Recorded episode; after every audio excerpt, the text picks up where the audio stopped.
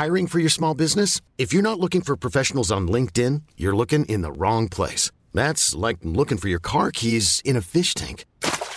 LinkedIn helps you hire professionals you can't find anywhere else, even those who aren't actively searching for a new job but might be open to the perfect role. In a given month, over 70% of LinkedIn users don't even visit other leading job sites. So start looking in the right place. With LinkedIn, you can hire professionals like a professional. Post your free job on linkedin.com slash achieve today. One size fits all seemed like a good idea for clothes Nice dress. Uh, it's a it's a t-shirt. until you tried it on. Same goes for your healthcare. That's why United Healthcare offers a variety of flexible, budget friendly coverage for medical, vision, dental, and more. So, whether you're between jobs, coming off a parent's plan, or even missed open enrollment, you can find the plan that fits you best. Find out more about United Healthcare coverage at uh1.com. That's uh1.com. Quality sleep is essential. That's why the Sleep Number Smart Bed is designed for your ever evolving sleep needs. Need a bed that's firmer or softer on either side? Helps you sleep at a comfortable temperature? Sleep Number Smart Beds let you individualize your comfort so you sleep better together. JD Power ranks Sleep Number number 1 in customer satisfaction with mattresses purchased in-store. And now, save 50% on the Sleep Number limited edition Smart Bed for a limited time. For JD Power 2023 award information, visit jdpower.com/awards. Only at a Sleep Number store or sleepnumber.com. Vi är denna vecka sponsrade av Indie Beauty. Och Sofie, det här tycker jag är extra fint och extra roligt. Ja men Indie Beauty är ju ett skönhetsvarumärke som jag tror att väldigt många känner till, men det jag älskar mest det är att Indie Beauty liksom vill vara mer än bara produkter, vilket de ju också är. Exakt. Indie Beauty står ju för Independent Beauty, skönhet på dina villkor och för din egen skull. Och Indie Beauty tror ju stenhårt på ett alternativt skönhetsideal fritt från måsten, skam och känslor av otillräcklighet. Där är jag helt med Indie Beauty. Jag med. Det är så jag vill att skönhet ska vara. Ja men verkligen. Och vet du vad som är nytt för i år Sofie? Berätta. Från och med i år så skänker Indie Beauty 1% av sin försäljning till Suicide Zero, Tjejzonen och Djurens Rätt. Så när man handlar produkter från Indie Beauty så kan man liksom känna att man också ger tillbaka till samhället. Ja, kraften i tillsammans. Ska jag säga en sak nu då, som Mm. jag, det, men det är detta jag är extra glad över. Nu har Indie Beauty tagit fram en keps och den tycker jag ändå så på sommaren, skydda sig från solen, Jättebra, jag älskar kepsen. men det bästa, de bidrar till Suicide Zeros viktiga arbete för att minska antalet självmord och självmordsförsök. Så för varje såld keps så går hela vinsten, 100 kronor, direkt till Suicide Zero. Då kan man liksom göra nytta både för samhället och sin hud på en och samma gång. Ja, och kepsen kostar 169, men alltså hela vinsten går då som sagt till Suicide Zero. Så om man vill göra skillnad när man är där ute i solen, nu när den börjar titta fram, då ska man välja den här kepsen. Den säljs exklusivt på indiebeauty.se och på Apotea. Tillsammans kan vi skapa en ljusare framtid. Vi ses med kepsarna på! Tack Indie Beauty.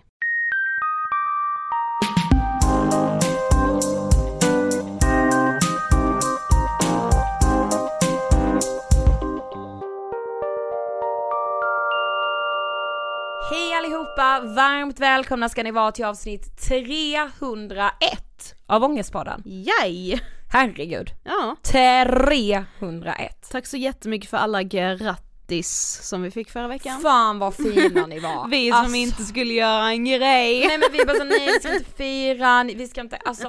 Får jag bara en snabb grej som jag eh, använder mig av nu när det är mörkt, när jag behöver liksom lite så ljus i mörkret. Jag är extremt väderstyrd just nu. Det här Just nu, förlåt. Nej men såhär, nej men alltså nu när det har blivit så mörkt ut, alltså när vintertiden kom, då kom också ett, alltså det var käftsmäll av ångest. Mm. Mm. Vardagsångest alltså. Mm. Eh, om vi nu måste skilja på begreppen, det är viktigt för många. Eh, mode. Jag Okej. säger bara ordet mode. Alltså jag älskar klä- jag vill bli någon modeguru. Jag fattar. Alltså du vet ju, nu ska jag säga, jag ska börja tänka igenom varenda, nu har jag inte gjort det idag men Jag bara, nej det ser jag. Nej men alltså du vet såhär, jag ska börja tänka igenom varje outfit, alltså jag har så läst på om designers, jag har läst på om så här.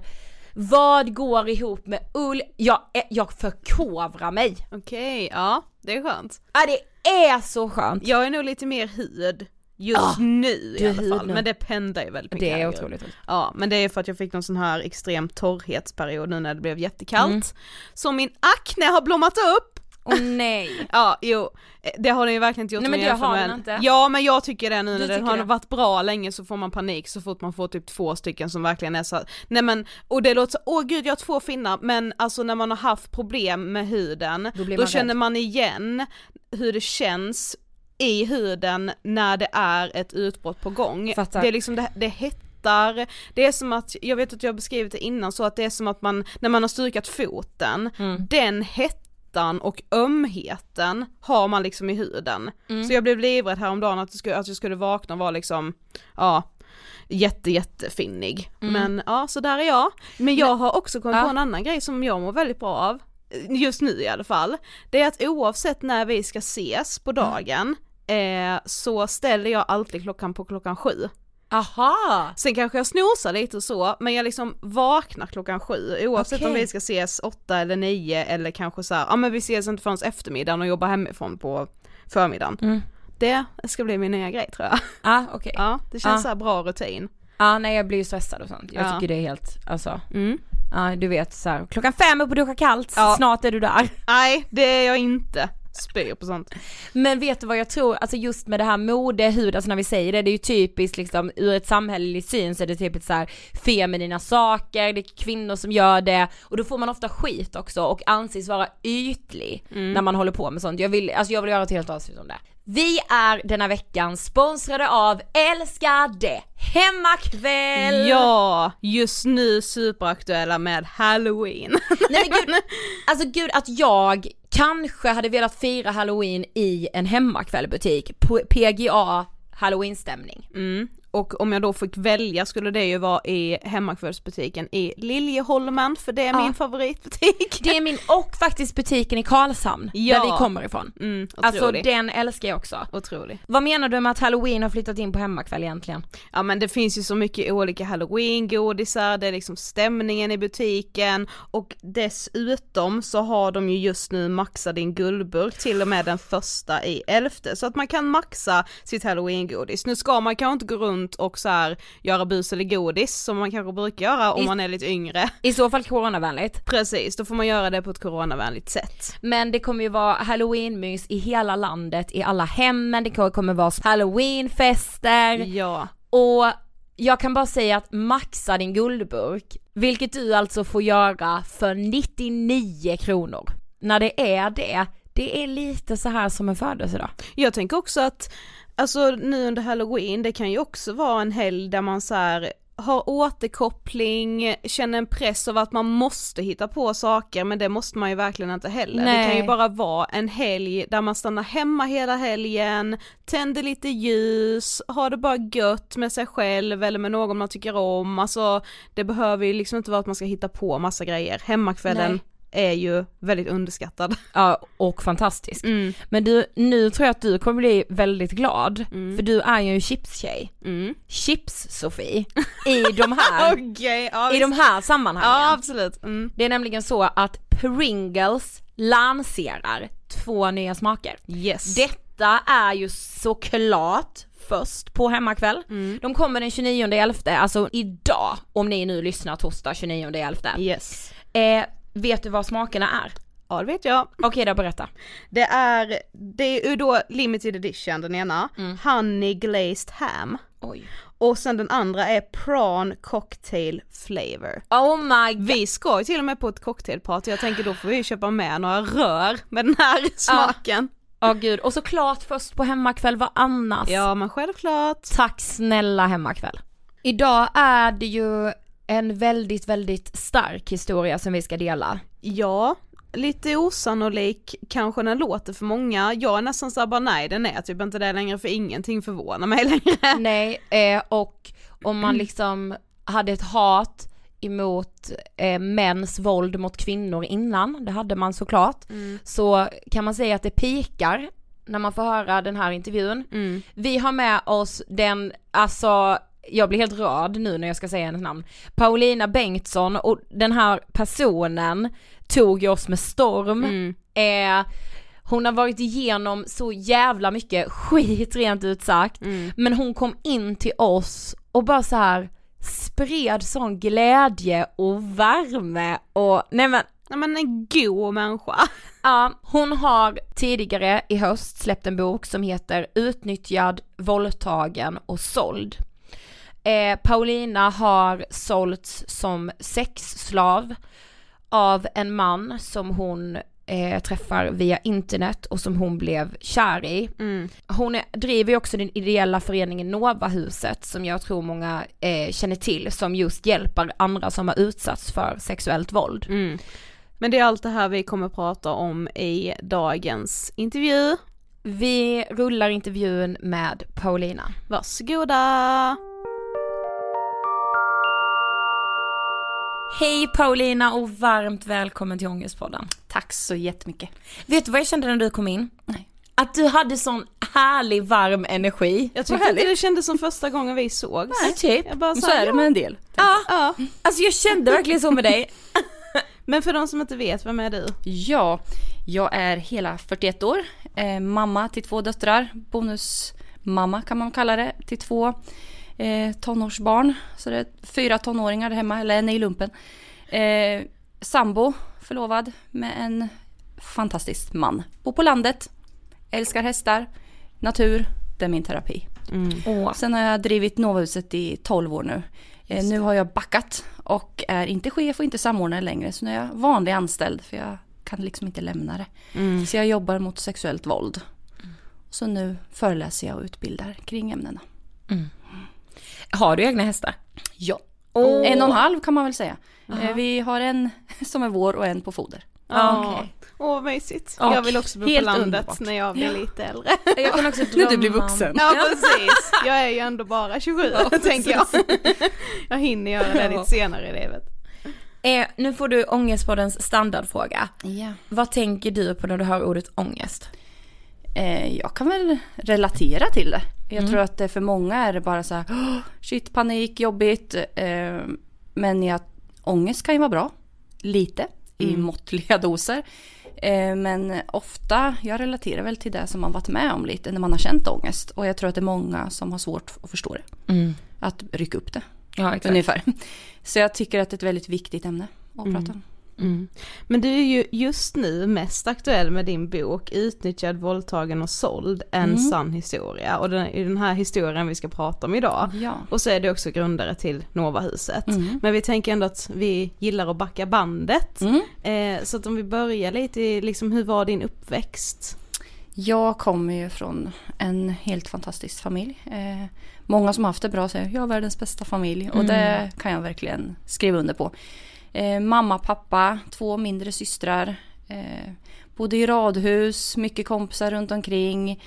Kompisar i skola. Skolan var så här varken skittråkig eller jätterolig. Det var liksom så här medel. Och jag var väl medelmåtta, betyg och tränade fotboll, red. En så här lite om man säger vanlig, det är inte många alla som har det så. Men för mig önskar jag att alla hade, hade haft en sån barndom. Med mycket kärlek och trygghet. Men så tänkte vi då, vem var Paulina 20 år? Alltså var befann du dig i livet då? Hur mådde du? Eh, då var jag, först i min barndom var jag nog rätt blyg, tillbakadragen. Sen kom en någon revolt där när jag var 14. när killar, fester, lite mer så. Eh, när jag var 20 så hade jag lugnat mig. Jag hade haft mitt. Eh, jag tyckte nog att jag var mer vuxen än vad jag kanske var. Eh, var redo för, jag har alltid haft mina föräldrar som förebilder när det gäller kärlek och familj. Alltid lika kärleksfulla, tar på varandra och kramas, åker iväg på sina, men så här upprätthåller deras kärlek. ja. liksom. Eh, Så jag var nog redo för att träffa mannen i mitt liv. Nu låter det kanske klyschigt men jag ville verkligen träffa någon att ha hela livet. Och hade haft en lång relation eh, med en helt fantastisk man. Eh, Men vi var bara bästa vänner till slut. Eh, Och gjorde slut och jag var väl på jakt eller hur ska man uttrycka sig. Jag var redo att träffa någon som var på samma nivå som mig.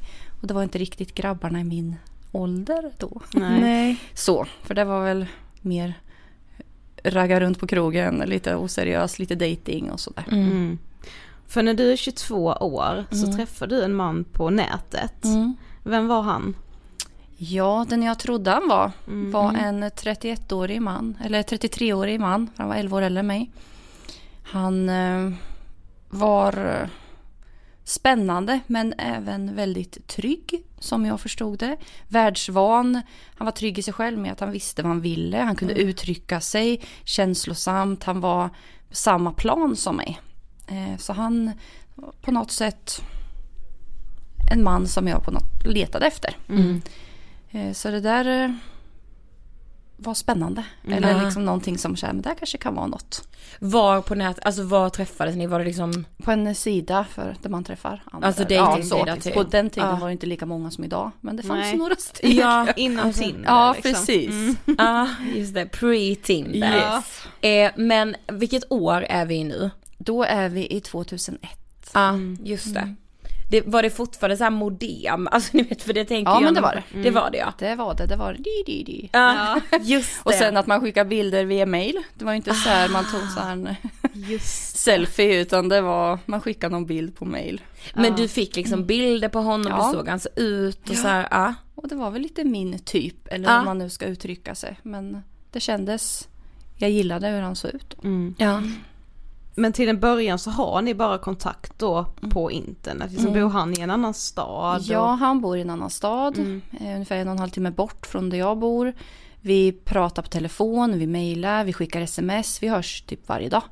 Eh, och det här blir ju var mer och mer, man längtar ju efter att han kunde skicka så här, jag saknar din röst. Ja men ni vet så här, lite saker man vill höra. Ja. Eh, så här i efterhand att man, det var väldigt mycket, lite för bra för att vara sant. Mm. Eh, men det finns ju det också. Så jag har nog aldrig varit med om människor som har varit så dumma mot en så jag hade liksom ingen heller tanke att varför skulle man vara dum mot någon annan. Nej, nej. Eh, så jag är nog inte naiv, jag vet inte hur man ska kalla det men godtrogen. Eh, Ja. Som jag idag Som kanske man är igen. Ja, Eh, ja men så, jag vill ju tro gott om människor. ja. Precis. Eh, och att vi står på samma ben liksom. På Mm. något sätt.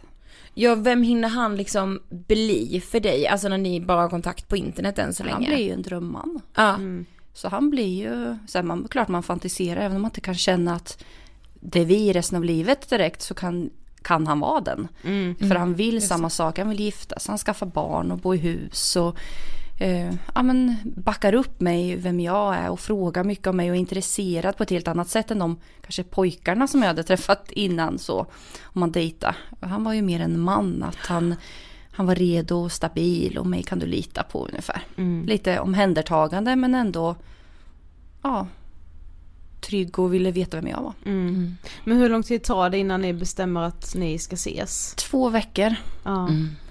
Så det, det känns kort men ändå som en evighet. För då kändes det som att jag vill träffa den här personen. Ja. Det känns, det klickar liksom. Även om man inte hade träffats. Eh, och sen vill man ju träffas för att få se om det kanske bara är någon så här illusion man har. Ja. För när man väl träffas ibland så kan det ju bara, det stämmer inte alls. Eh, så att det där är ju, jag ville nästan bli av med det här på något sätt också. Ja. Att så här, jag vill inte investera i någon som bara, eh, ja, Mm. så träffas man och det känns något annat. Mm. Men gud hur var det när ni skulle ses? Alltså var det, vad hade du liksom förväntningar på att så här, shit det här kommer verkligen bli så bra? Ja, jag var ju nervös, jag var förväntansfull och kände att det här kan nästan inte bli dåligt. Alltså det var nästan den tanken jag hade att vad skulle kunna gå fel? Vi har ju pratat om det mesta och det kändes nästan som början på någonting liksom. Ja. Att stämmer det kemi och allting så kanske det är vi och vi börjar någonting liksom. Mm. Men hur blev sen första dejten? Ja, det blev inte riktigt Nej. så. eh, vi träffas eh, och han ska hämta upp mig. Han kommer i sin bil eh, och han kliver ut och jag känner igen honom och det är väl också ett, så här, ett litet tecken på att han kanske är ärlig. För att han, det är ingen bild på någon annan. Nej. Så här som man ändå kan ha hört någonting, att någon har skickat någon bild på någon annan. Mm. Men han kommer ut, eh, utstrålar på något sätt väldigt så här, självsäker, trygg. Eh, ser lite, eh, lite mer sliskig än vad jag hade tänkt. Men så här, lite bakåtkammat hår, lite skinnjacka, lite så här. Men han var ju ändå samma person. Liksom. Eh, och jag tyckte ju om det här mörka dragen. Liksom. Han Ja. hade mörkt hår och solbränd och solbriller. Ja, men han såg fräsch ut. Så vi kramades om, satte oss i bilen. Han tar av sig sin eh, jacka och lägger mellan våra säten. Eh, och jag tittar väl kort och reflekterar bara att det är något liksom i hans innerficka. Och förstår att det är en kniv. Eh, men eh, på något sätt så, även om jag tar med det, så stoppar jag undan det liksom. För att varför skulle han använda den på mig? Nej. Alltså jag känner ju honom, tror ju jag. Eh, och han har aldrig liksom pratat om sådana saker, att han skulle vara någon kickers på stan eller han skulle inte vara någon kriminell sådär.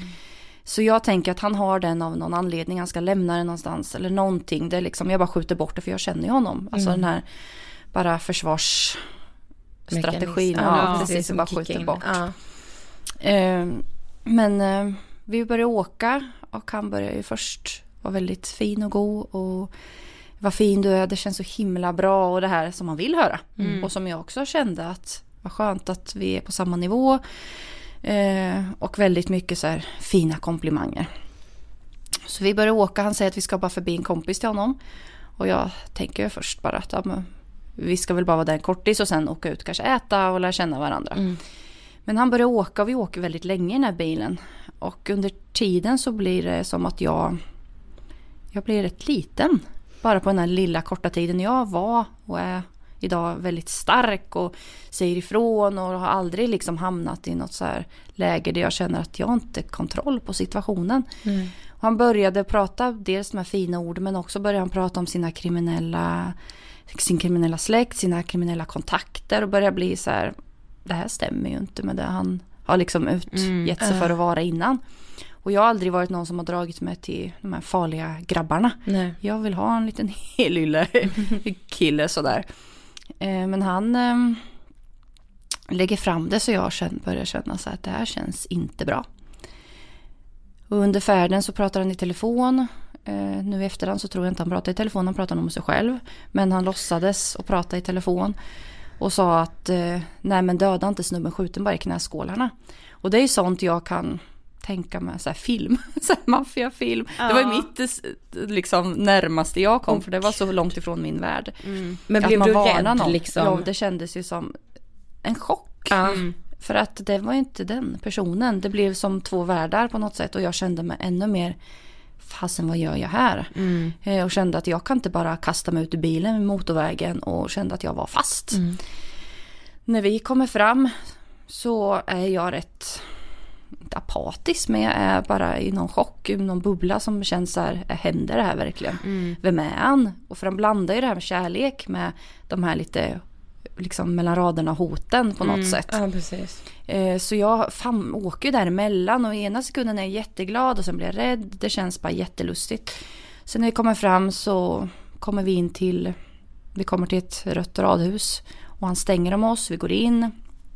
Han låser dörren och det kommer en man i min ålder fram. Eh, Och han säger till mig, eh, min dejt då som han fortfarande är, att vi ska ha sex framför den här mannen, sen ska han vara med. Och det är nästan så att jag vill börja skratta för att jag tror att han skämt, alltså så dåligt skämt liksom. Ja, det är Men så långt ja, det känns bara så vi har inte pratat sex. Vi har inte Nej. liksom varit där någonstans. För jag började liksom tänka, vad, vad tror han om mig? Och liksom, har jag sagt något fel? Eller Mm. så. Jag börjar gå in på de här skuldkänslorna Mm. redan. Men eh, när jag tittar på honom ser jag att han är liksom jätteallvarlig. Han liksom bara blänger på mig. Så jag känner ju att okej, jag har två val. Antingen så vägrar jag och de slår ner mig och våldtar mig. Eller så typ ställer jag upp på det. Eh, Låter dem utnyttja mig och sen kommer jag aldrig mer träffa de här. Och glömmer det här. Eh, Det var väl en liten plan jag hade. Eh, Och tänkte att nej men jag stänger av. Jag låter dem göra det här för att jag kände att vad händer annars? Det får de döda mig. De är två, han har kniv, hans kontakter, det bara var för mycket. Så jag stänger av och låter liksom gå in i någon bubbla på något sätt. Eh, det känns så himla overkligt och klär av mig i ren bara så här jag vet inte vad jag gör riktigt. Och är med där som, en, eh, som ett verktyg kan man säga. Det är inte så att jag är aktiv utan jag är mer så jag gör det förväntas att göra. Mm. Och mer eller mindre ligger där. Och flyr bort till tak och väggar och tittar på helt andra ställen. Så de utnyttjade mig där en eller två timmar. Jag har ingen aning riktigt om hur länge det tog. Sen efteråt så klär jag på mig och sätter mig där i, vid dörren. Och är ju jätteledsen. Och då kommer det ju för då, kan jag, då slappnar jag av. Eh, Och han kommer ut, han har träffat honom i köket, han kommer ut med pengar. Och då fattar jag så här, då får jag så nästa slag i magen på något sätt att det här är ju planerat. Han har ju bara utnyttjat mig hela tiden. Eh, och det är väl på något sätt det värsta under hela den här tiden tror jag. Alltså det som hänt har varit fruktansvärt men just det här att sveket. Mm. Att någon bara kan göra så här mot någon. Ehm, Så jag, vi sätter oss i bilen och min plan är väl att aldrig mer träffa honom. Men det går inte så bra. Eh, han börjar, han är väl rätt smart på det sättet. Han vet ju att jag har skuldkänslor och känner mig äcklig, dum, att det är mitt fel. Så han fortsätter ju på det spåret. Men vad trodde du då? Du är ju en hora. Vad, trodde du att jag ville träffa dig på riktigt? Alltså bara trycker ner. Och då känner man sig ju, okej, jag- det är ju mitt fel. Jag åkte ju till en främmande karl. Jag, jag gick Ja, in i en hur bil. kunde jag tro att han skulle vilja vara med mig på Ja, riktigt? Ja. så att Alltså, allt bara blev så här, jag hatar mig själv. ja. Och då är man rätt lätt att ta kontroll över. Mm. Eh, Så jag kommer inte ifrån honom. Ehm, Vi åker hemåt. Och efter den dagen så är det liksom ett mörkt helvete, ursäkta språket, men i fyra månader. Han tar kontroll över mig och är i början med mig mer eller mindre hela tiden. För att liksom ta ännu mer kontroll, att jag förstår att du kan inte göra något annat. Så jag börjar ju stänga av det mesta. Jag får inte plugga längre. För att då ska jag ha sex med alla killar i skolan. Eh, Som jag gick på, han var väldigt svartsjuk. Så jag slutade ju plugga. Eh, vilket också gjorde att jag var återbetalningsskyldig och hamnade hos Kronofogden. Ja men mycket så här Ja. runt omkring som gjorde att, för han tog ju alla mina räkningar och skulle vara gentleman och betala men det gjorde han ju aldrig.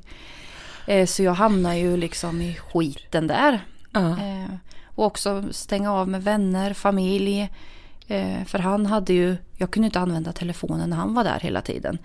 Och när jag, han förstod ju också att de skulle börja undra.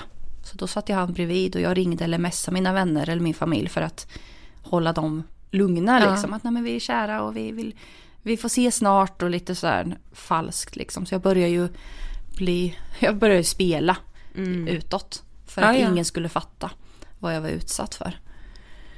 Så under de här fyra månaderna så fortsatte han med samma metoder och sålde mig till olika män på olika platser i hela Sverige. På hotell, hemma hos honom, hemma hos mig eller i deras lägenheter. När deras fruar var på jobb, när de var ja, men, ute på semester och så här. Så man, allt det här som man aldrig trodde man kunde förstå att det är de här vanliga männen. Mm. Som såg helt vettiga ut. Ja. eh, som såg liksom normala, eller hur man kan uttrycka sig. Som har vanliga jobb, som har familj, som har sin så här, vad, giftermål, deras bilder från den gifte sig på väggarna, deras barn dagisbilder och så här man kände att det här är ju helt sjukt. Ja. Eh, och där låg jag och gjorde saker med dem, eller de gjorde saker med mig som de inte fick göra med frugan. Ja. Att man var liksom ett verktyg för deras sjuka fantasier. ja. Var det någon av de här männen som du träffade som liksom var intresserad av hur du mådde? Nej. De Känn- valde väl att inte se. Ja, Ja. precis. Men kändes det som, alltså för när man hör den här berättelsen så tänker jag ju att, alltså han, alltså det är så planerat och det är så liksom obehagligt. Alltså kändes det som att han har gjort det här innan, som att han liksom, Ja, det kändes som man kunde det här. ja han kunde, ja precis så. Eh, och det har jag väl fått bekräftat att han både har fortsatt innan och efter. Liksom. Mm. Så det här var ju inget nytt. Och det var väl ett sätt för honom att tjäna pengar. För det var ju aldrig... Jag fick ju inga pengar. Även om inte det hade gjort mig glad. Så var det ju han som hade hand om alla kontakter. Det var han som beställde de här mötena. Han som bokade hotell och liksom. Jag var ju bara liksom någonting man tog fram och nu ska du göra det här. Mm. Men du blir ju liksom direkt fast i klorna på Mm. honom på ett, alltså på något sätt. Mm. Direkt efter den här första Mm. dejten då. Ja. Alltså går det på något sätt beskriva hur man känner eller vad han gjorde som ändå fick dig att stanna i den här relationen? Mm. Alltså inte se, var väl- berättade du inte för någon alltså alls? Nej, jag hade inte kontakt med någon förutom sexköparna Ja. och honom. Och det enda jag fick höra var ju att antingen var jag en bra hora eller en dålig hora. Eh, och det var väl det finaste, det var att man hade skött sitt jobb ungefär. Mm. Eh, så man var ju inte värd någonting, så man hade ingen självkänsla. Och alla kompisar och vänner hade jag manipulerat bort Mm. på grund av att jag var tvungen. För att han satt bredvid. Jag vågade liksom aldrig eh, göra något annat. Och eftersom han var nästintill med mig hela tiden. Och när han inte var det så hotade han ju med att det stod någon utanför som skulle döda mig om jag gick därifrån. Så jag var så här paranoid. Han gjorde ju mig helt paranoid. Ja. Och jag trodde ju på allting. Jag vågade inte chansa med mitt liv. Det var ju så det kändes. Ja. Det. Att man var fast i en sån här, ja men är inmatad i ett hörn på något sätt. Ja. Att det finns ingen utväg. Och ens egna hem blir ens egna fängelse Mm. på något sätt. Mm. Precis, och när vi, å, vi åt ju ibland då såklart. Men då åkte vi ut långt ut på landet där det inte var så mycket folk. Jag var tvungen att gå och titta ner. För annars var jag svartsjuk. Om jag hade tittat på någon så ville jag ligga med den. Så det var ju liksom utstuderat också att jag inte kunde be om hjälp. Ja. Och när vi gick in på ett hotell gick jag ju också och titta ner och sådär.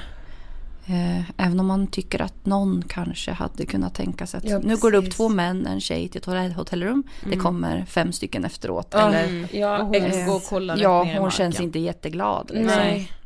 Det var inte den här tjejen som kom till er idag som studsade in och Nej. var så här glad. Nej. Utan jag var ju död. Alltså jag Såklart. levande död liksom. Mm. Att man bara gick där. Mm. Men är han liksom mån om att det ska se ut som att ni har en relation utåt sett? Nej, Nej. nej det är han inte.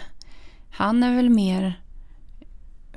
Jag vet inte riktigt, de tror väl att vi har någon relation. Ja. Men att det här är något ömsesidigt som vi tycker om att göra. Det är det Ja. han lägger fram det lite som. Okej. Mm. Eh, och så som han har förklarat det senare att han hjälpte mig. Eh, och Han jag hjälpte förstår inte dig, riktigt den.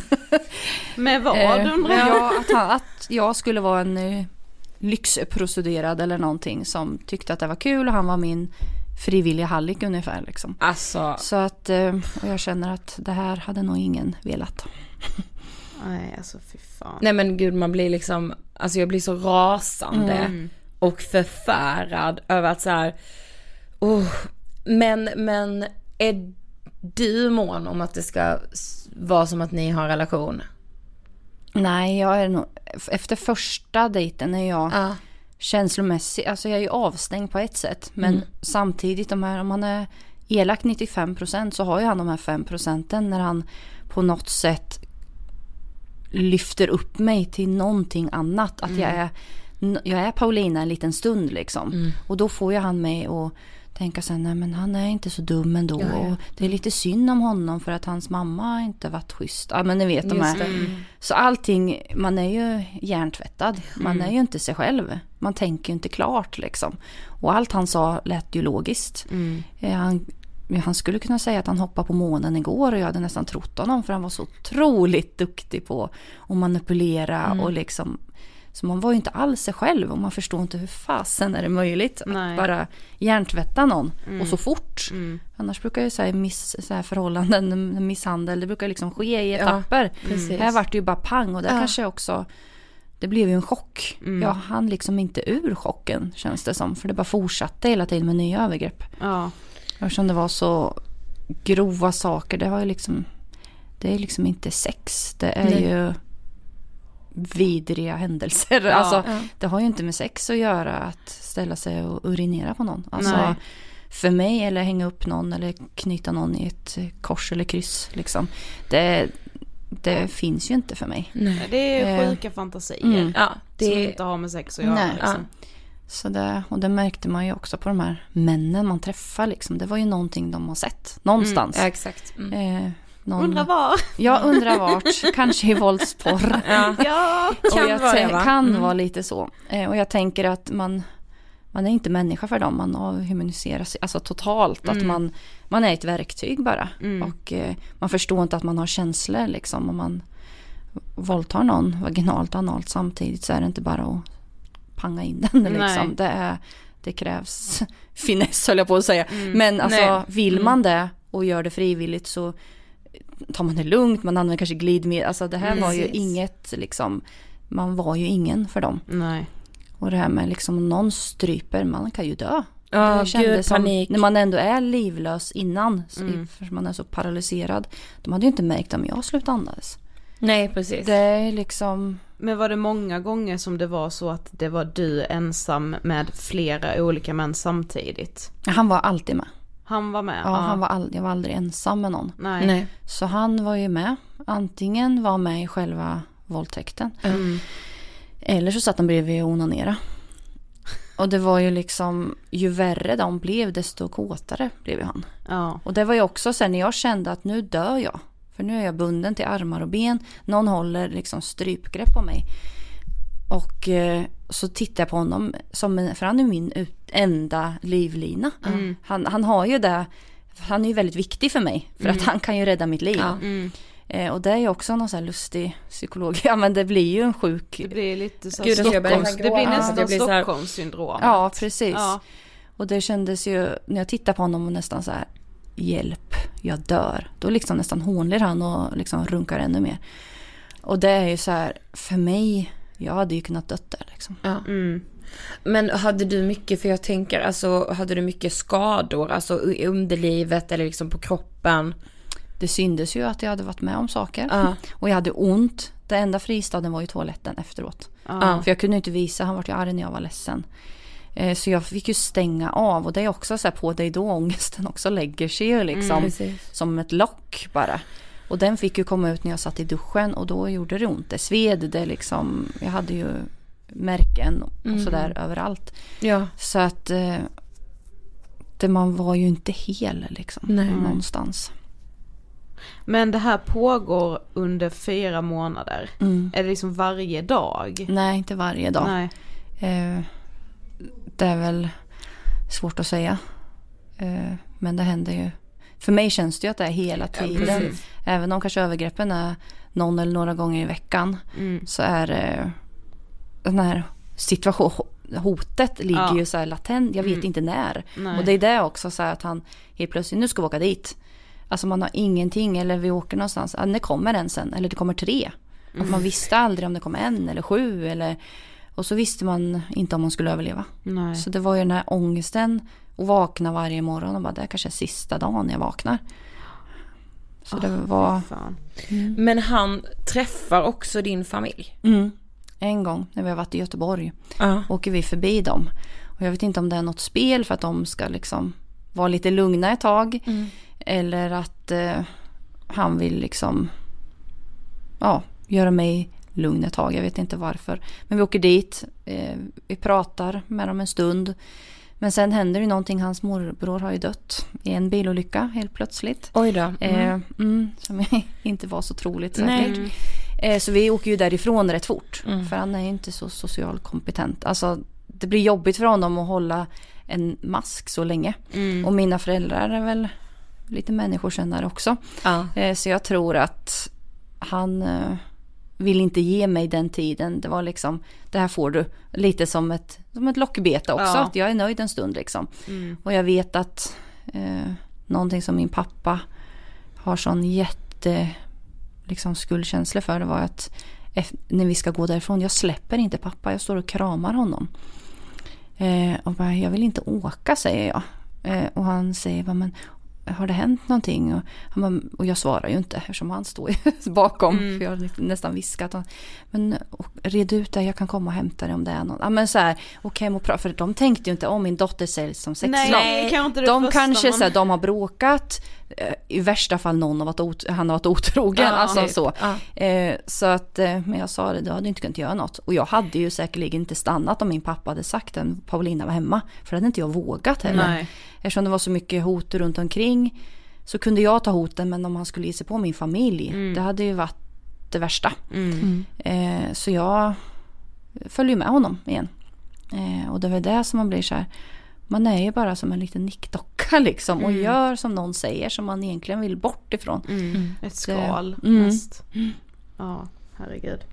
Men någonstans ändå mitt i detta så känner du att så här, det finns det finns typ ingen annan utväg än att begå självmord. Mm. Men så händer ändå någonting. Ja, efter den där händelsen med alla de här männen på hotellrummet så känner jag jag berättar om den att händelsen. Ja, men det var ju sju män på ett hotellrum i Göteborg. Och eh, de filmade Nej, men, eh, och eh, alla ska ju ha sitt liksom. Mm. Så många man kan på en. Och sen turas om med resten liksom. Och alltså vad ju är det jävla- för sjuka, alltså jag bara, Ja, men det är ju så här, man känns som ett djur. Mm. Eller så här, eh, as och kadaver. Men så här, man bara äter från något dött djur som ligger där och alla ska på där och äckla sig liksom. Mm. Och man bara vet att alla är överallt. Man känner nästan ingenting fast man känner sån vidrig smärta också. Mm. För man stänger ju bara av. Eh, och efteråt så ska jag gå in till det här badrummet och jag ser ingenting. Och försöker att någon ska liksom hjälpa mig för jag har ju hela ögonen är fullt med det sperma, det blod, det tårar, det mascara. Alltså man är ju bara en salig gegga. Mm. Så jag går in där och tittar mig själv i spegeln, försöker bara tvätta bort och ser på tomma ögon. Alltså jag bara ser död liksom. Det finns inget liv längre och jag är uppsvullen och både kladdig men röd och liksom uppsvullen liksom. Och känner ju bara att nu stoppar jag det här. Nu, de kommer döda mig till slut. Mm. Och det ville jag inte att de skulle lyckas med. Nej. Så då var ju bättre att ta mitt liv än att de skulle få göra. Det var ju inte att jag ville dö egentligen. För det, den känslan hade jag inte. Men jag Då ville äger bort man från... ändå det beslutet. Ja, precis. Jag ville bort från det. För jag hade ingen utväg. Jag kände inte att det fanns något annat sätt. Så då bestämde jag mig för att dö. Och efter det blir ju de kommande, eh, den kommande tiden lite lättare liksom. Och det, så är det ju. När någon har tagit beslutet brukar de bli lite gladare. Man, blir man går lite lättare steg liksom. Och det vart med. Jag klarade de där övergreppen på grund av att jag visste att det är slut snart ändå.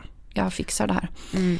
Eh, men sen så får jag reda på att jag har en liten, liten bebis i magen. Som inte har blivit en bebis riktigt än. Eh, och det förändrar allting. Eh, nu i efterhand har man så svårt att förstå hur jag tänkte. Att, för det var ju ändå genom våldtäkt det här barnet hade blivit till. Ehm, men för mig så vägrar jag se det så. Eh, På något sätt var det här mitt barn. Även om jag visste att hon hade kommit dit av en man så var det bara mitt barn och det var viktigt. Eh, Det var liksom något fint. Jag var helt smutsig, svart. Alltså hela jag var bara äcklig liksom. Men i magen hade jag någonting som bara sken upp på något sätt. Så hon, hjärnan ställer väl om där också någon försvars liksom så att du ska överleva. Så jag räddar ju, jag vill rädda henne från den här situationen. Jag vill inte rädda mig riktigt. Utan det var barnet i magen som var viktig. Och jag visste någon modersinstinkt, eller jag vet inte vad det var. Som bara kände sig, det är en flicka och det är hans. Det kunde egentligen varit nästan vem som helst av de här männen. Eftersom de skyddas ju inte, även om de hade fruar hemma så var det ju liksom inte lika kladdigt och äckligt. Och man ville väl förnedra antagligen. Eh, Så. men du visst, du kände, alltså jag är kände han. det på mig. Eh, och då fick jag någonting att kämpa för. Och tänkte att jag måste ju fly. För det här livet ska inte hon få ha. Så en natt när jag är ensam på ett hotellrum eh, så ringer jag till mitt ex. Som är en av de finaste männen jag har träffat. Som kom att bli jätteviktig för mig också. Jag ringer till honom från ett eh, hotellrum och passar på när jag är ensam och skriker och gråter i telefon och han fattar ingenting. Låter ju som jag har tappat det totalt, totalt liksom. Han är väl redo att skjutsa mig till psyket eller något. Eh, och han bara, vad är det och vart är du? Så säger jag vart jag är. Jag bara, du måste komma och hämta mig. Och han bara, jag tar ledigt för han jobbar natt då. Så han tar ledigt från sitt jobb. Eh, åker upp och hämtar mig mitt i natten. Och jag springer ut med handen över huvudet för att jag tror att någon ska skjuta skallen av mig. Life is full of awesome what ifs, and some not so much, like unexpected medical costs. That's why United Healthcare provides Health Protector Guard fixed indemnity insurance plans to supplement your primary plan and help manage out of pocket costs. Learn more at uh1.com. Quality sleep is essential. That's why the Sleep Number Smart Bed is designed for your ever evolving sleep needs. Need a bed that's firmer or softer on either side? Helps you sleep at a comfortable temperature? Sleep Number Smart Beds let you individualize your comfort so you sleep better together. JD Power ranks Sleep Number number 1 in customer satisfaction with mattresses purchased in-store. And now, save 50% on the Sleep Number limited edition Smart Bed for a limited time. For JD Power 2023 award information, visit jdpower.com/awards. Only at a Sleep Number store or sleepnumber.com. Hey, it's Ryan Reynolds, and I'm here with Keith, co star of my upcoming film, If, only in theaters, May 17th. Do you want to tell people the big news? All right, I'll do it. Sign up now and you'll get unlimited for $15 a month in six months of Paramount Plus Essential Plan on us. Mintmobile.com slash switch. Upfront payment of $45 equivalent to $15 per month. Unlimited over 40 gigabytes per month. Face lower speeds. Videos at 480p. Active Mint customers by 531.24 get six months of Paramount Plus Essential Plan. Auto renews after six months. Offer ends May 31st, 2024. Separate Paramount Plus registration required. Terms and conditions apply if rated PG. För det är ju han, när inte han är där så är det någon som vaktar mig utanför. Det är ju så här den eh, paranoida världen jag lever i. Ja. Så jag bara säger bara kör och han drar iväg. Eh, så vi, där och då så kommer ju allting va. För då kan jag liksom inte hålla mig. Det är första gången jag är i någon ensam med någon där jag bara känner jag orkar inte mer. Mm. Det bara föll. Så hela den här masken bara ramlade av. Och jag berättade allting. Och han eh, började gråta. Han var jätteledsen. Han var arg såklart på den här mannen och alla de här idioterna till män som jag träffade på. Eh, och då kände jag också så här, nej vad ledsen han blev. det vill jag inte. Det var inte så. Och kände att nej, jag kan inte berätta det här för mamma och pappa.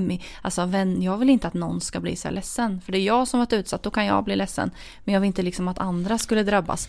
Så jag bestämde mig väl att det här ska jag aldrig prata om. Eh, och man kan ju vara rätt bestämd ibland med sina tankar. Han ville ju att vi skulle åka till polisen. Han ville att vi skulle åka hem till mina föräldrar. Men jag vägrade. Och liksom fick honom att, nej men jag, bara, jag vet inte vad som händer. Han kanske dödar de jag bryr mig om. Alltså jag var ju så rädd. Jag bara, vi sköter det här och försökte liksom att jag fixar det här. Men eh, Martin då som han hette, han förstod ju också att jag var ju ett grepp att ringer Jim så kommer jag gå tillbaks. För att, ibland är det så bättre att ha fienden nära. För då vet man vilket humör de är på. Och också den här rädslan för vad som kan hända andra. Så Martin sa du bor hos mig. Eh, för att jag ska ta hand om dig ungefär. Ja, jag måste skydda Ja, dig nu. Ja. så jag bor hos honom under hela graviditeten nästan. Från och till. Eh, Och har jättemycket stöd. Han är min livlina liksom. Så han, när vi inte är tillsammans så ringer jag honom. Han är liksom där dygnet runt för mig. Stackarn.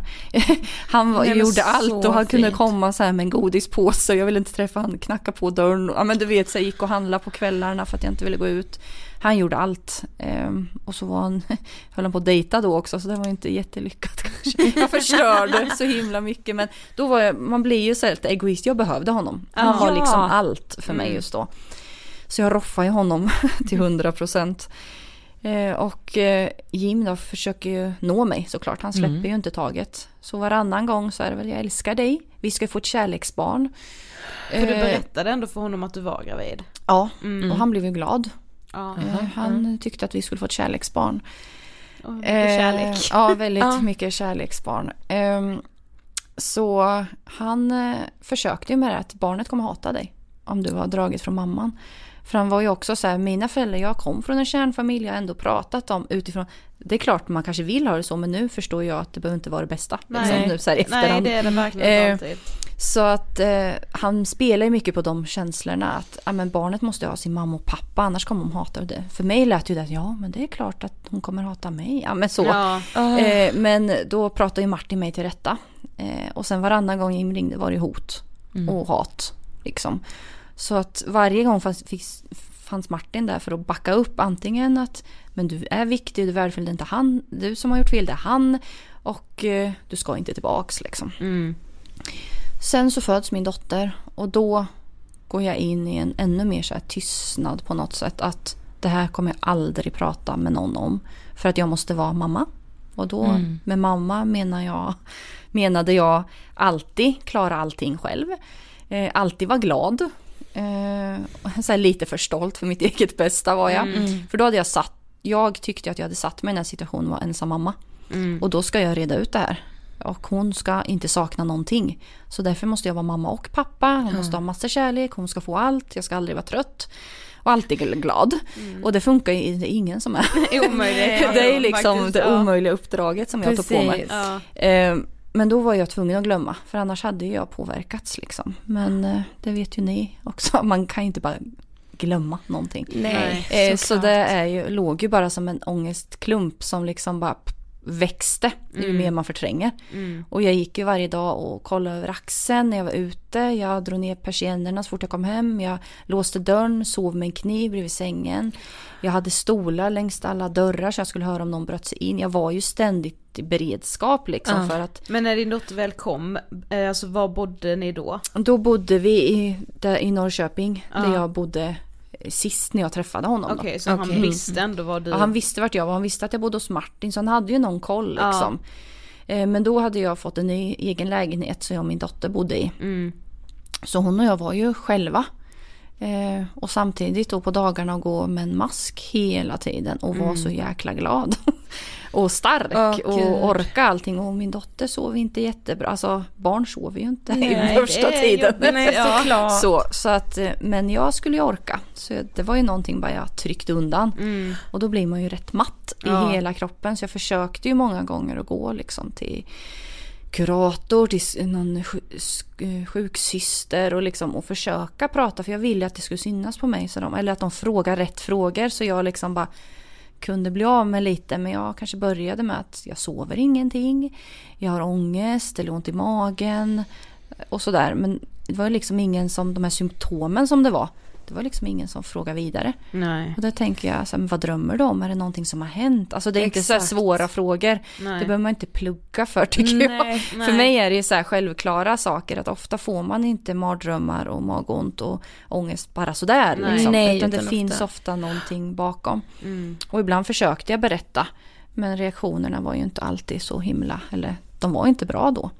Vad, vad, vad var det för reaktioner du fick? Antingen kunde man, varför gick du inte därifrån? Eh, var dörren låst? Eh, och sådana saker som man bara, hallå? Men det är inte Vart? bara att resa sig upp Nej. och gå ut. Vad men tror ni? så här- Att de ska bara, ah ja okej du Hejdå. drar nu, ja tja då. Nej men också alltså den enorma okunskapen Ja. är ju liksom, alltså den är ju förödande i den situationen som du befann dig i då. Att inte kunna fånga upp. Varför gick du inte därifrån? Ja men snälla. Så det behö- då behöver man ju bara någon som säger jag förstår att det kan vara jättesvårt. Vad bra att Exakt. du har kommit hit. Ja. Alltså, så här, Det är allt man Vill du behöver anmäla höra. nu? Ska vi hjälpa dig att göra Ja, en anmälan? precis. Alltså, Ja. Att man inte är själv liksom. Att, för jag kände att det var bara jag i hela världen. Mm. Alltså man känner sig ofta helt ensam. Även om man vet att det är jättemånga som drabbas av Precis. olika saker så är man ju just där och då väldigt ensam. Ja. Men den, eh, det fick jag inte höra. Sen var det någon som började liksom att när jag vågade berätta någonting och sa att ja, men de våldtog mig analt och vaginalt samtidigt. Och hon höll på att ramla av stolen liksom. Nästan så här, "Åh, nej men gud vad hemskt. Ja men du vet så här, reaktionen som man, ja det var jävligt hemskt. Men du behöver inte visa det Nej. för mig för jag var där. Och det Ja, var exakt. nästan det normala för mig. Det var liksom vardag. Det hände så mycket som var värre. Eh, och där visst fattar jag att hon kommer inte kunna klara det. Eftersom hon klarar inte ens det. nej så jag kan så inte då säga bara så här, som ja men det var inget mer. Ja. Sen var det ju en som jag träffade som, i Norrköping som började liksom, hon förstod och började fråga lite mer men då var det ju också jobbigt. Så till slut så gick jag ju inte dit för att hon förstod lite mer och frågade lite mer och sådär. Eh, och då påverkar det också mig som mamma eftersom man blir, det blir jobbigt. Så då var det också ett sätt att nästan fly därifrån. Mm. Men han kom aldrig liksom på oväntat besök till er? Nej, det drog ju ut mellan gångerna han hörde av sig. Sista Ja. gången vi pratade hörde jag en kvinna i bakgrunden. Och då tänkte jag, gud vad skönt. Nu har han träffat någon annan men jag trodde aldrig att han skulle göra något likadant. Nej. För att det var ju bara mig det var fel på. Ja. Det var ju fortfarande den skulden jag hade att det var mig. Det var jag som var orsaken liksom. Mm. Eh, och sen när min dotter föddes så han fick ju reda på att hon var född. För han skrev över all vårdnad på mig. Vilket jag är så jäkla tacksam för. Ja. Så att inte det blev en kamp också. Nej precis, precis. Eh, och att det var han som var pappan och det var ju någonting jag hade känt och det var ju en dotter. Så det var ju något rätt i min tanke. Mm. Eh, och hon gör ju på något sätt att jag kan leva vidare för att hon är ju jäkligt god och glad liksom. Och Mm. det är ju jättehärligt. Med, hon får ju mig att vilja leva. Ja. Även om mitt sätt att hantera allting runt var skitjobbigt. Och jag var ju väldigt destruktiv i relationer senare också under två år. Och Ja. hade sex bara med den som ville ungefär. Mm. Man var ute så var någon som kom och raggade på en. Mamma, går hem. Mm. För det var liksom det Man som jag var till för. avtrubbad i liksom sin sexualitet Ja, på något sätt. Och sin självkänsla. Ja. Men hur liksom gick dina tankar kring att anmäla? Alltså, Det för fanns inte. Det fan, nej. Nej, det var helt för han hade ju en gång hade han, för någon gång hade jag ha- haft modet och sagt att det här är inte okej. Nej. Hade jag försökt lite Nej, men, så ja. här, Åh. eh, jag vill gå till polis. Ja, men så här, det här skulle inte för polisen vara okej. Något sånt där sa jag, Mm. lite tarvligt. Ja. Han bara, nej men då åker vi till polisen. Så vi åker, sätter oss i bilen. Han åker iväg och är helt säker. Han bara, men jag känner ju polisen och jag, åklar, advokater och sånt. Det har ju jag såklart i min kontakt. Ja. Och, liksom, och vi bara åkte. Han bara, ja, men vad ska du säga till polisen då? Och jag var ju så här rörig, jag var ju traumatiserad. Han var ju så här duktig på pra- verbal, vad manipulativ. obehagligt. Så jag visste Ja. ju att han kommer ju prata omkull mig. Mm. Så till slut bara, nej jag vill inte åka dit. För att han liksom, det blev för, ja. Så att då vände vi ju. Han bara, nej men för ingen kommer tro dig. Liksom. Och jag bara, nej det kommer de inte för att du är bättre på att prata. Och jag försökte ju en gång när min dotter var ett år. Och gå till polisen. Eh, För att då får jag reda på att jag har en hemsida. Med filmer och bilder. Och det är ju typ mardrömmen. För då blev ju allt verkligt. Det var ju som om jag gick och bara, allt bara vart liksom som ett hål framför mig. För då kom ju verkligheten bara ifatt mig. Och jag kom på just det, jag har ju blivit filmad och fotad och det är klart att jag finns där ute men det var ju så hemskt att förstå så jag hade ju tryckt undan det. Hur hittade du den Eh, hemsidan? Det var en eh, kille som ville göra en porrfilm med mig som hörde av sig. Eh, och jag sa fast det gör ju inte jag. Han bara fast jag har en film med dig hemma. Och jag bara nej och jag höll på det. Jag bara det är inte jag. Mm. Tills jag fick den där filmen av honom. För att gå hem och titta och det var ju jag. Eh, Åh, och en av de fan. så här hemskaste, ja men när de pissar på mig och när de är hemska liksom. Alltså fy. Eh, så den fanns ju där ute. Och jag har en hemsida. Och det som gjorde honom arg då, det var ju inte att jag hade varit med om det här mot min vilja. Det var ju mer att han hade inte fått sin biljett. För köpte man den här filmen så fick man en biljett till ett gangbang med mig. Eh, så han fortsatte ju tjäna pengar på mig. Han lurar ju folk på pengar liksom. Så att eh, då Ass. blev ju jag så här arg. Ja. Och ville skydda min familj för jag ville inte att mina föräldrar skulle se mig på en porrsida. Liksom. Nej. Så då går jag till polisen. Tror att jag är jättekaxig och tuff. Men sen väl där så bara är man ju liten som en liten mus igen. Ja. Och hon hade inte kunskapen kring det här. Hon frågade inte rätt frågor. Hon förstod inte egentligen varför jag var där. Det var ungefär som att du har ställt upp på filmen Skyll dig själv. Ja. Och då fick ju han rätt. Att polisen kommer inte tro dig. Nej just det. Eh, Och jag försökte berätta men jag liksom kunde inte. Jag tyckte jag skinkade ut så här massa signaler och så här som jag märker att mina stödsökande gör idag som jag möter. Att man får ju läsa mellan raderna. Man ser ju om någon, ja hur de agerar och sådär. Så jag gick därifrån och tänkte "Pol- inte ens polisen tror mig. Så då är jag tyst. Igen. Sen eh, höll jag ju tyst i ett år till efter det liksom. För flera år senare får du faktiskt möta honom i rätten. Mm. Hur hamnade ni där till slut och hur var det? Ja, jag hade träffat en kille som jag faktiskt tyckte om. Och vi hade dejtat en väldigt kort tid. Han hade till, blivit pappa till min dotter. Allt var så här. Jag hade berättat allt för honom. För jag tänkte att han drar ju när jag berättar allt. Så det är lika bra att berätta och skrämma bort honom. Med en gång? Ja. Så efter två veckor någonting så berättade jag allt och tänkte hej då. Eh, alltså jag trodde ja. att han skulle dra men han satt kvar på den här stolen. Och eh, Han sitter kvar än idag men inte som min man. Vi gifte oss sen och fick en till dotter. Eh, och han är ju pappa till båda mina döttrar. Mm. Eh, men han satt kvar på den där stolen, blev ledsen och arg precis som Martin, mitt ex. Eh, och sa att fast det är faktiskt det jag vill känna. Det som har hänt är vidrigt och hemskt. Men eh, det spelar ingen roll vem du är. Alltså så. Och så här precis som man vill att det skulle vara. Mm. Eh, så det var ju också så här lite för bra för att vara sant. Så jag Ja. tänkte nej men det här. Nu så, händer något Ja nu är det något lustigt. Ja. Eh, men bara när vi hade dejtat ett tag så hör han av sig från sitt jobb. Han jobbar här i Stockholm i en restaurang. Eh, och eh, han eh, ringde mig och sa har du läst på text-tv, Aftonbladet, Expressen? Jag bara nej. Då hade det varit så stora löpsedlar och info om att en man i hans ålder i hans stad hade anhållits för samma brott. Så grovt koppleri och grova våldtäkter. Och eh, Ted, då, mitt ex, han sa det att det är han. Och jag bara nej, han åker aldrig dit. Jag vet ju hur duktig han är på att prata, han är manipulativ, han känner alla, trodde jag. Ja. Eh, han bara, jo jag är säker.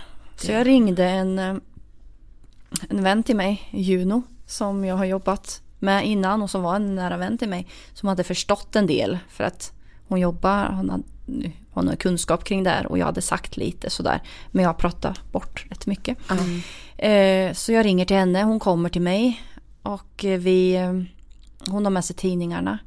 Vi ringer till Aftonbladet, lurar av dem att vi har en bra historia här. Eh, kan ni bara bekräfta att det är han? För jag hade hans personnummer. Eh, Så vi får ju reda på att det är han. Oh. Och då blir jag så här, fan att jag inte gick till polisen innan för då hade inte hon behövt vara utsatt. Ja, Så, men, Man lägger hela världen på sina axlar när man Ja. mår dåligt liksom. mm, Eh, och mm, Juno då som kände min pappa som hade jobbat med honom. Visst vet ju hur fantastisk min pappa var. Eh, så hon sa du, du måste berätta för dina föräldrar nu. mm. Det är liksom, nu är det dags. Mm. Så jag ringer min pappa, han jobbar väl så några kilometer bort eh, i en skola. Och, han, eh, och jag gråter och han bara, ja, jag kommer direkt. Eh, jag ska bara se till att eleverna får något att göra eller gå hem eller vad de nu skulle få göra. Så min pappa lunkar hem. han, kan inte springa, han kunde inte springa min pappa, han var så jättestor. Björn bara. så men han går väldigt fort hem till mig. Och mm, det han möter är väl en typ en tvååring som står och gråter ungefär. Det är som ett litet barn som bara står och stört gråter. Så han börjar gråta. Eh, utan att förstå varför egentligen. Så vi ställer oss i hallen och bara står och kramas. Och hans famn är ju så här det bästa som finns. Den är två meter lång, en meter bred. Alltså man bara försvinner och där ville jag stå. Jag vill liksom inte ut därifrån. Så vi står och gråter. Och sen går vi ut och, i köket och berättar allt. Och då visar jag med hjälp av de här tidningarna att Ja, det på något hon sätt har varit med om. skönt att inte vara den enda. Nej, för då hade precis. man på något sätt ett, bara så här, det som står här, Mm, det har jag jag, varit med om. Ja. Ja. Och då kom ju, jag visste ju att mina föräldrar skulle vara sådana som, men varför inte sagt något? Jag älskar ju dig. Det är liksom inget du skulle ha burit själv och sådär. Men jag vill ju inte se någon så ledsen som man var. Det var ju fruktansvärt. Mm. Eh, men då började ju, då åkte vi ner till kvinnojouren i Norrköping. Eh, och där jobbade Gunilla som jag kände sedan innan och som jag hade förtroende för. Och vi hjälps åt att ringa till Västerås då, eh, där polisen jobbar med fallet. Han kommer direkt mer eller mindre och börjar han tar upp en anmälan för mig också. För jag känner att just då anmäler inte jag för min skull och det som hänt mig utan mer för att backa hennes historia. Ja. För att vi är två stycken och det har hänt mig med. Eh, så jag tänker nog inte på mig själv där. För jag är inte fortfarande så viktig. eh, kände jag fortfarande inte liksom. Så där börjar han, kommer till Norrköping och tar upp alla förhör med mig. Så han åker ju från Västerås när vi, under alla förhör. Och han är så himla fantastisk, den här mannen. Han, han förstår ju precis och han förklarar att ibland kommer jag ställa frågor som kan kännas som om jag skuldbelägger dig. Men det är för att jag måste veta det här och det. Alltså han förklarade hela tiden. Om, om han frågade om dörren var låst så var det inte för att han tyckte att jag skulle gått annars. Utan för Nej. att det är sånt som du kommer få höra från försvarsadvokat. Det kommer liksom komma upp och sådär. Och han förstod ju liksom allt. Och det var så himla skönt. Och han bjöd ut på lunch sen och vi liksom fick ett litet vanligt liv emellan så. Ja, precis. Ja. Och det som var mitt enda bevis. Dels var det ju min röst, men det är ord mot ord. Eh, Men sen hade jag filmen. Mm. Och därför jag hade inga skador kvar. så Nej. som syndes. Eftersom det var flera år senare. Eh, jag hade lite stödbevisning, jag hade skrivit lite dagbok, jag hade pratat lite med några psykologer.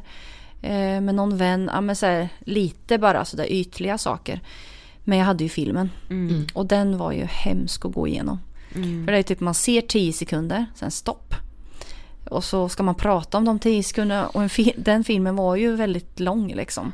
Och bara, här gör du så här, här ler du lite, eller här stönar du. Eller, ja, men så här, man känner ju att hur fasen kunde jag le? Alltså, det är så här, jag ser ju att det är tillgjorda leenden. Ja. Eller gör jag någonting för att de ska komma fortare för att jag ska slippa det här? Alltså, exakt. man vill Ja. ju bara bli av med skiten liksom. Men alltså kollar man på den filmen i rätten? Ja.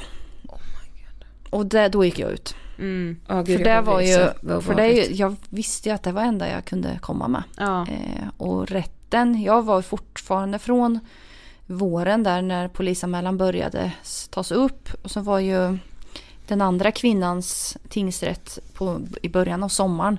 Och då dömdes han till tio års fängelse för henne. Ja. Så jag visste ju att han kunde bara, eller måste säga, få fyra år för mig eftersom maxstraffet är 14 år. Just det. Eh, och jag var från polisförhören innan också så här, jag bara körde på. Jag var liksom inte så närvarande utan jag bara matade framåt.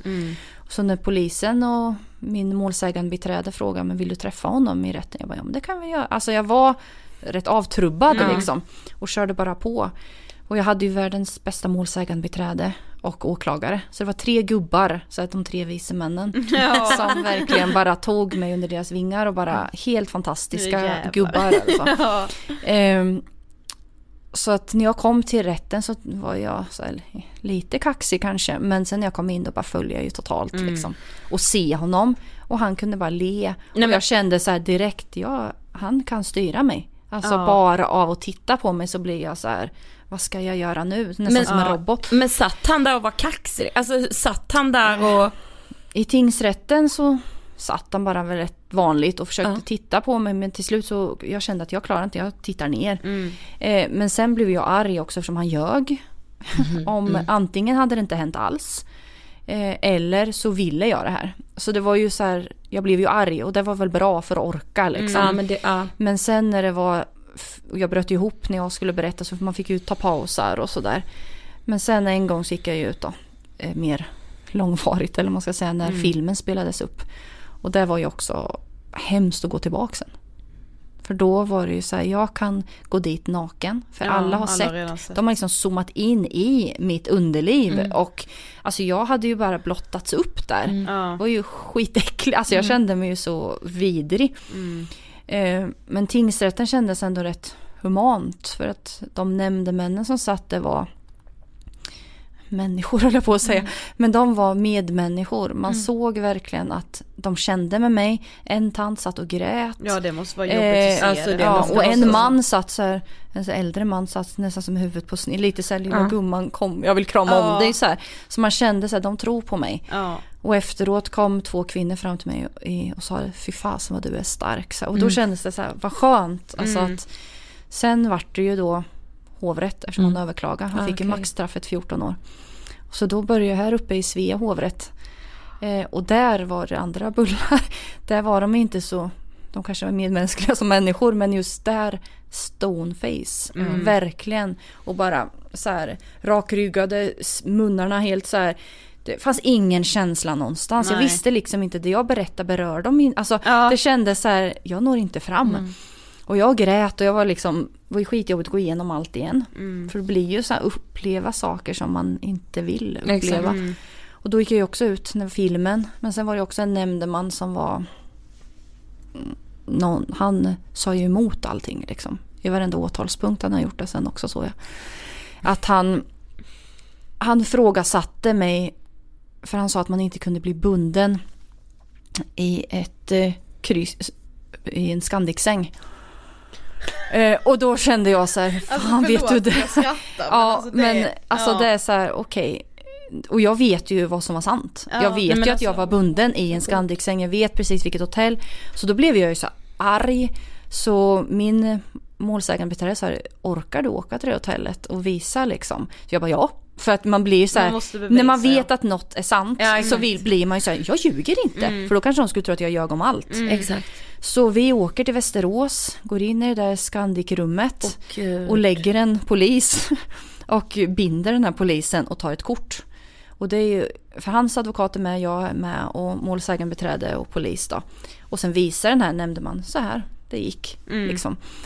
Men just att bara vara där igen och allt bara rullar ju upp i huvudet. Och, men det var ändå skönt att bevisa att jag är fasen ärlig. Ja, precis. Men det var så här att man blir frågasatt Nej, och liksom också det här med partners, hur många man har legat med. Eh, Frågade de det? ja. Och jag har haft en del sexpartners och jag visste inte riktigt liksom. Eh, och det var ju också någonting som blev ja, en gång hora, alltid hora. Alltså det var ju ungefär den grejen. Ja. För mig var det ju så här, eh, för det var ju som mitt målsägandebiträde så han bara, men svara ärligt, det spelar ingen roll. Alltså, Nej, hur, kan det vara har- relevant i det här sammanhanget? Jag Nej, förstår ingenting. Helt så här, och också det här med vad man hade på sig. För han la Ja, ju upp. Mm. jag hade ju liksom, hade stövlar, jag hade en kjol till knäna som var en slits på, en, typ en vanlig tröja. Eh, och han målade ju fram att jag var jättesminkad, höga stövlar, kort kort, urringat. Och det hade inte heller spelat någon Nej, roll. Alltså, nej. det är ju så här, varför får han ens gå in på vad jag hade på mig? Ja, det är helt... Ehm, så det var ju så här gamla jäkla attityder som fortfarande lever liksom.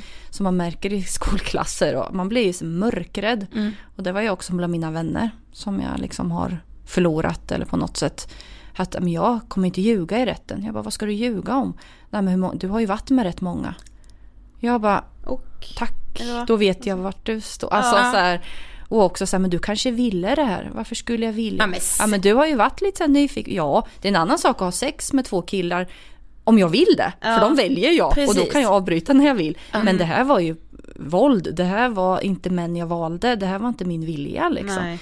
Så man märker ju att både rättsväsendet och vänskapskrets så man har ju blivit Alltså, så fruktansvärt sviken. Ja. Liksom. Och det är det som är jobbigast, det är ju de i sin närhet Ja, som klart. man har blivit sviken av. Liksom. Mm. Och att han gjorde ett riktigt svek och tog in mig i allt det här. Liksom. Mm. Vad dömdes han till sen? 14 år Ja, han fick det. för grovt koppleri och grova våldtäkter. Mm. Så det var ju maxstraffet och satt av nio och ett halvt år. Så, Ja. Så han är ute nu? ja. Mm. Men vet din dotter om vem hennes riktiga pappa är? ja, och hon har läst boken. Mm. Hon fick läsa den först av alla. Mm. Eh, för att jag ville, vi har ju pratat, jag och Ted då, hennes pappa, som Mm. jag säger, som inte är biologisk pappa, men som är hennes hjärtepappa. Mm.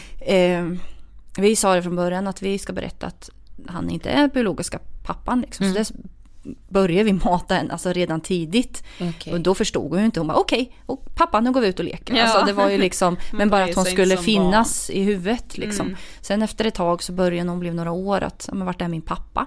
Eller min riktiga pappa? Ja, men han sitter i fängelse. Och då var ju mest frågor så här att får man mat i fängelse? Finns det vakter där? Och det var ju också så här, för barn går ju ofta till försvar liksom, till sin, för sin förälder som har råkat illa ut. Så då var väl mer att bekräfta att han kan inte komma. Så då fick jag säga, det finns vakter där. Och sen finns polisen här ute som är bra. Ja men så. Så att, eh, för vi levde ju under skyddade personuppgifter i många år. Ah. Och eh, sen fick man ju efter åren när hon blev äldre liksom ta det på hennes nivå. För sen vad sitter han inne för? Först när man gjorde dumma saker. Och då tog polisen honom lite så här Ja. light. Och sen när hon förstod lite mer om sex och gränser, eller så här, gränser och så. Då sa jag att han hade sex med mig när jag inte ville. Och det får man inte ha. Och det är viktigt att du också tänker när du ska ha sex första gången om du vill ha sex. Så är det med vem du vill och när du vill. Du ska inte känna att någon kan tjata. Alltså, så det blir ju ett bra ingångs... Ja. För att ibland kan ju föräldrar tycka det är jättejobbigt att ta första samtalet om porr och sex och sådana saker. Men eh, för mig har det varit väldigt naturligt med båda döttrarna. Att dels jobbar jag med det men också att jag vet hur viktigt det är. Att man inte ska bli tvingad till eller skicka den där bilden. Eller, och när det händer, ta det med mig. Det ser jag, spelar ingen och Har du skickat någon bild, det är inte dig jag blir arg på. För Nej, man har inte precis. rätt att sprida den. Nej, eller precis. så. Men hur reagerade hon när hon läste boken? Eh, hon har inte sagt jättemycket men vi har ju pratat om det att hon sa att det är jättelustigt att hela världen, hela Sverige ska liksom läsa om dig. Eh, men att det är min liksom pappa och det är min, alltså hennes historia också. Mm. Så var det därför att hon ville veta först. Att hon fick veta allt först innan alla andra fick veta det. Eh, Så det kändes bra. Hon sa att det är jätteviktigt, det är klart att du ska ge den här liksom, för det kommer hjälpa andra också. Så att, eh, och hon har ju haft det liksom väldigt tufft i tonåren. Och det har ju varit mycket ångest. Och det är ju också självbild och självkänsla. Och vem är jag? Kommer jag bli som honom? Alltså, går det här i, i är det i generna eller liksom för hon har ju vissa drag av honom. Som, det är klart att hon är lik honom ibland liksom, men för mig är ju hon världens vackraste. Och jag har ju sagt att du har ju fått hans två bra saker. Ja. Han hade två bra saker. Ja. Och det var ju hennes Angelina Jolie-mun liksom. Och sen Stor mun, stora läppar, jag är världens minsta, mesigaste mun. Eh, och sen att han kunde sjunga väldigt bra. Och det är så här, jag försöker liksom att det fick du honom, resten har fått från mig. Och att men hon har stort hjärta med empati. Det hade ju inte han. Så att det är ju miljön man växer upp i som också Precis. gör den en. man, ja. Ja. Men det är ju och tjejer överlag eller unga överlag är väl jag är för tjock, jag har för hängiga tuttar, jag har inga tuttar, jag har ry- rynka, jag har bred näsa. Alltså man, det är kropps och utseendehetsen liksom, hur man ska se ut. Det är Precis. klart att det, så hon har haft mycket problem. Och sen att hon har växt upp också som en eh, lite mognare tjej. Eftersom hon har varit med om saker så har inte hennes jämnåriga kanske förstått. Hon har väl känt sig lite utanför just på det. Och att skolvärlden kanske inte har heller varit så himla bra. Nej. Eh, Och förstått hennes ångest. Att när hon inte kom till skolan så bero- berodde det på någonting. Då kanske man bör prata. Ja. Men eh, inte bara gå förbi i korridoren när hon sitter och gråter. Liksom. Nej. Nej. Det, Mm. så det, men idag är hon jäkligt stark.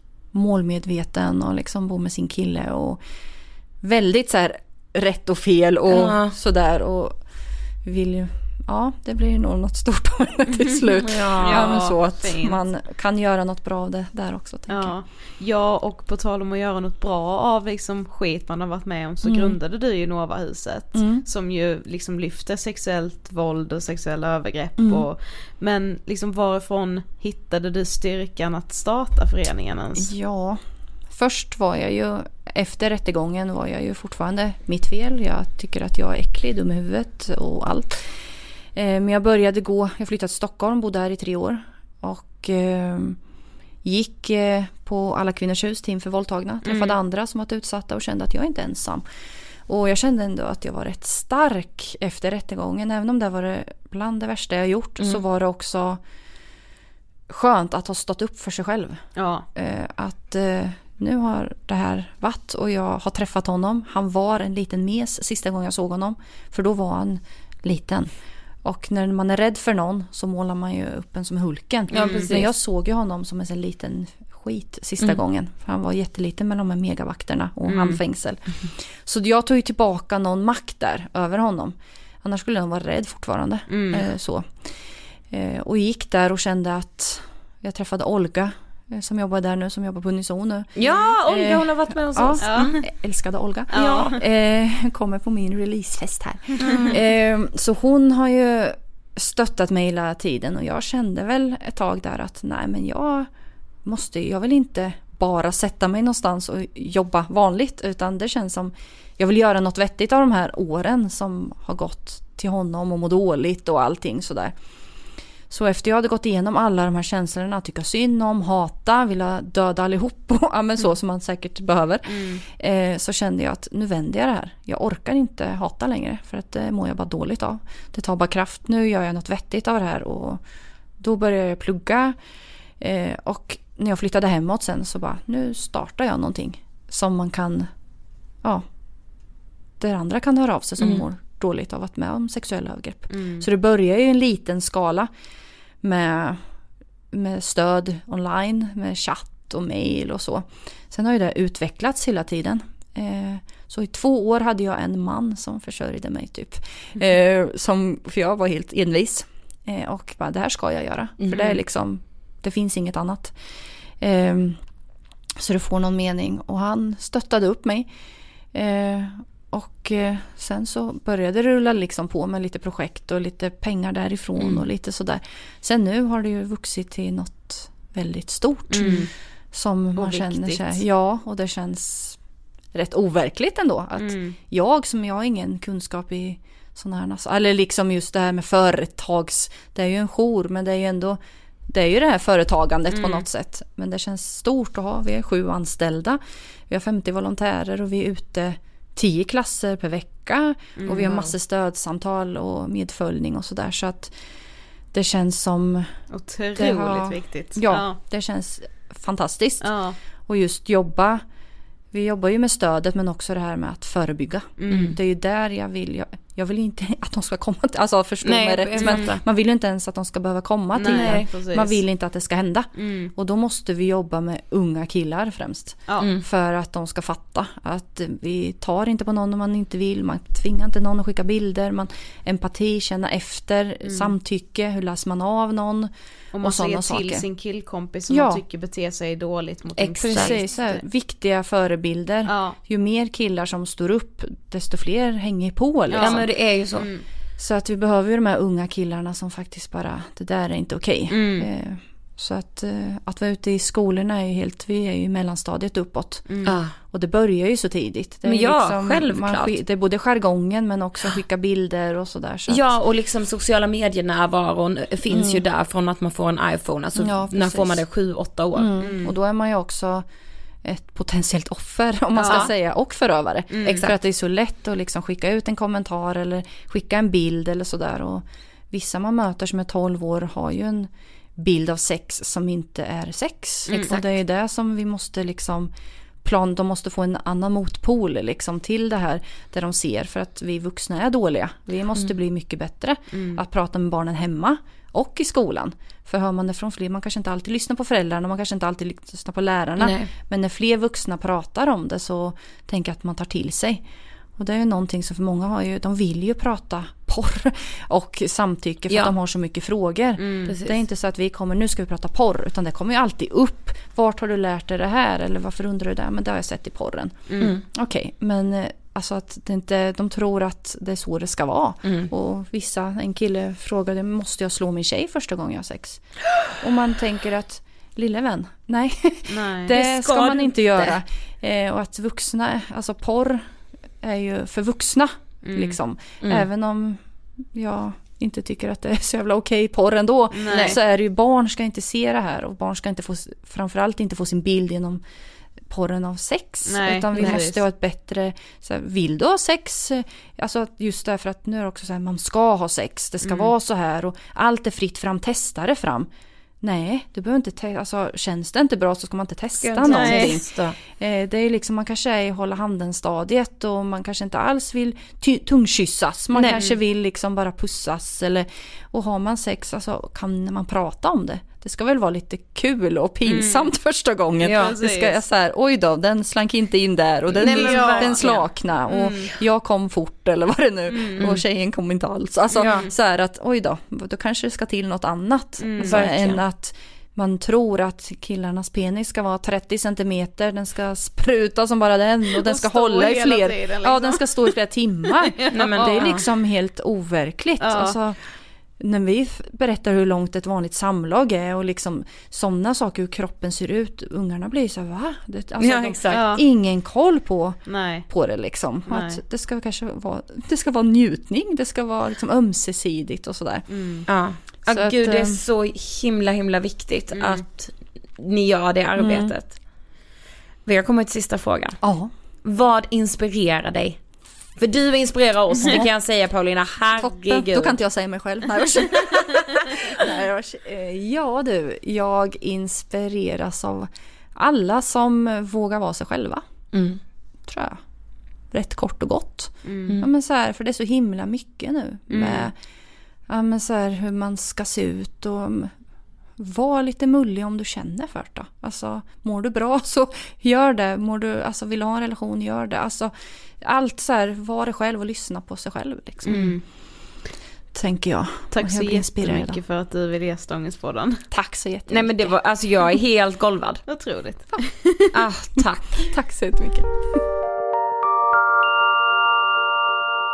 Alltså jag tänker när jag hör intervjun mycket på liksom, ja men just som hon beskriver och jag tror att många kvinnor kan känna igen sig Paulina var ju bara 22, men alltså just den här mannen som hon får kontakt med, att han är så här, åh jag är så redo för familj, jag är så redo för ett seriöst liv med dig. Mm. Och liksom att det också är en jävla metod för att locka in någon i en trygghet, i en liksom, ja men i ett liv som för Paulina eller för vilken kvinna som helst i det läget så här, det här ska bli min framtid. Mm. Och så används det på ett så vidrigt sätt. Mm. Men det är också vidrigt att efterfrågan finns, alltså att det finns en galen man som tänker att han kan sälja sin flickvän eh, och själv njuta av det samtidigt, men att han kan göra det och att det är lukt, lukrativt, det är ju liksom på något sätt ännu vidrigare. Eh, men det här har vi pratat om så många gånger, men det tåls att nämna igen liksom. Alltså så länge efterfrågan finns så känns det som att vi kommer fortsätta göra de här avsnitten Ja. i all oändlighet. Mm. Också, alltså stark, alltså det starka i att hon möter honom i en domstol. Mm. Och att han döms, alltså det ska man med komma ihåg. Han är faktiskt dömd och om någon som lyssnar har varit utsatt för något liknande vill jag bara uppmana till att anmäla Mm. och också det finns så mycket hjälp att få. Ja, bland annat då via Novahuset och vill ni läsa mer om dem kan ni göra det på novahuset.com. Och boken som Paulina har skrivit heter alltså Utnyttjad, våldtagen och såld och finns på Bokus exempelvis. Yes. Tack så jättemycket Paulina för att du ville gästa Ångestpodden. Tack Nej, men- för att ni har lyssnat. Ja nej men så här, alltså Paulina är ju liksom en anledning till att vi gör podden, att Ja. dela hennes berättelse. Verkligen. Och snälla hjälp oss dela det här avsnittet för det är så viktigt för så många att höra det här. Speciellt i en tid där kanske så här, ja men sexköp, alltså det normaliseras eller så här, det blir bara som ett litet misstag i någons liv. Lex, ni vet vem. Alltså att så här, Paolo Roberto är dömd till sexköp men får liksom komma tillbaka in i värmen, verkar det som. Och jag tycker ändå det är viktigt att påminna om det här brottet och kvinnorna bakom. Mm. Eh, vi hörs som vanligt nästa vecka. Ja, lite på samma tema. Ja, absolut. Puss puss puss. Hej då!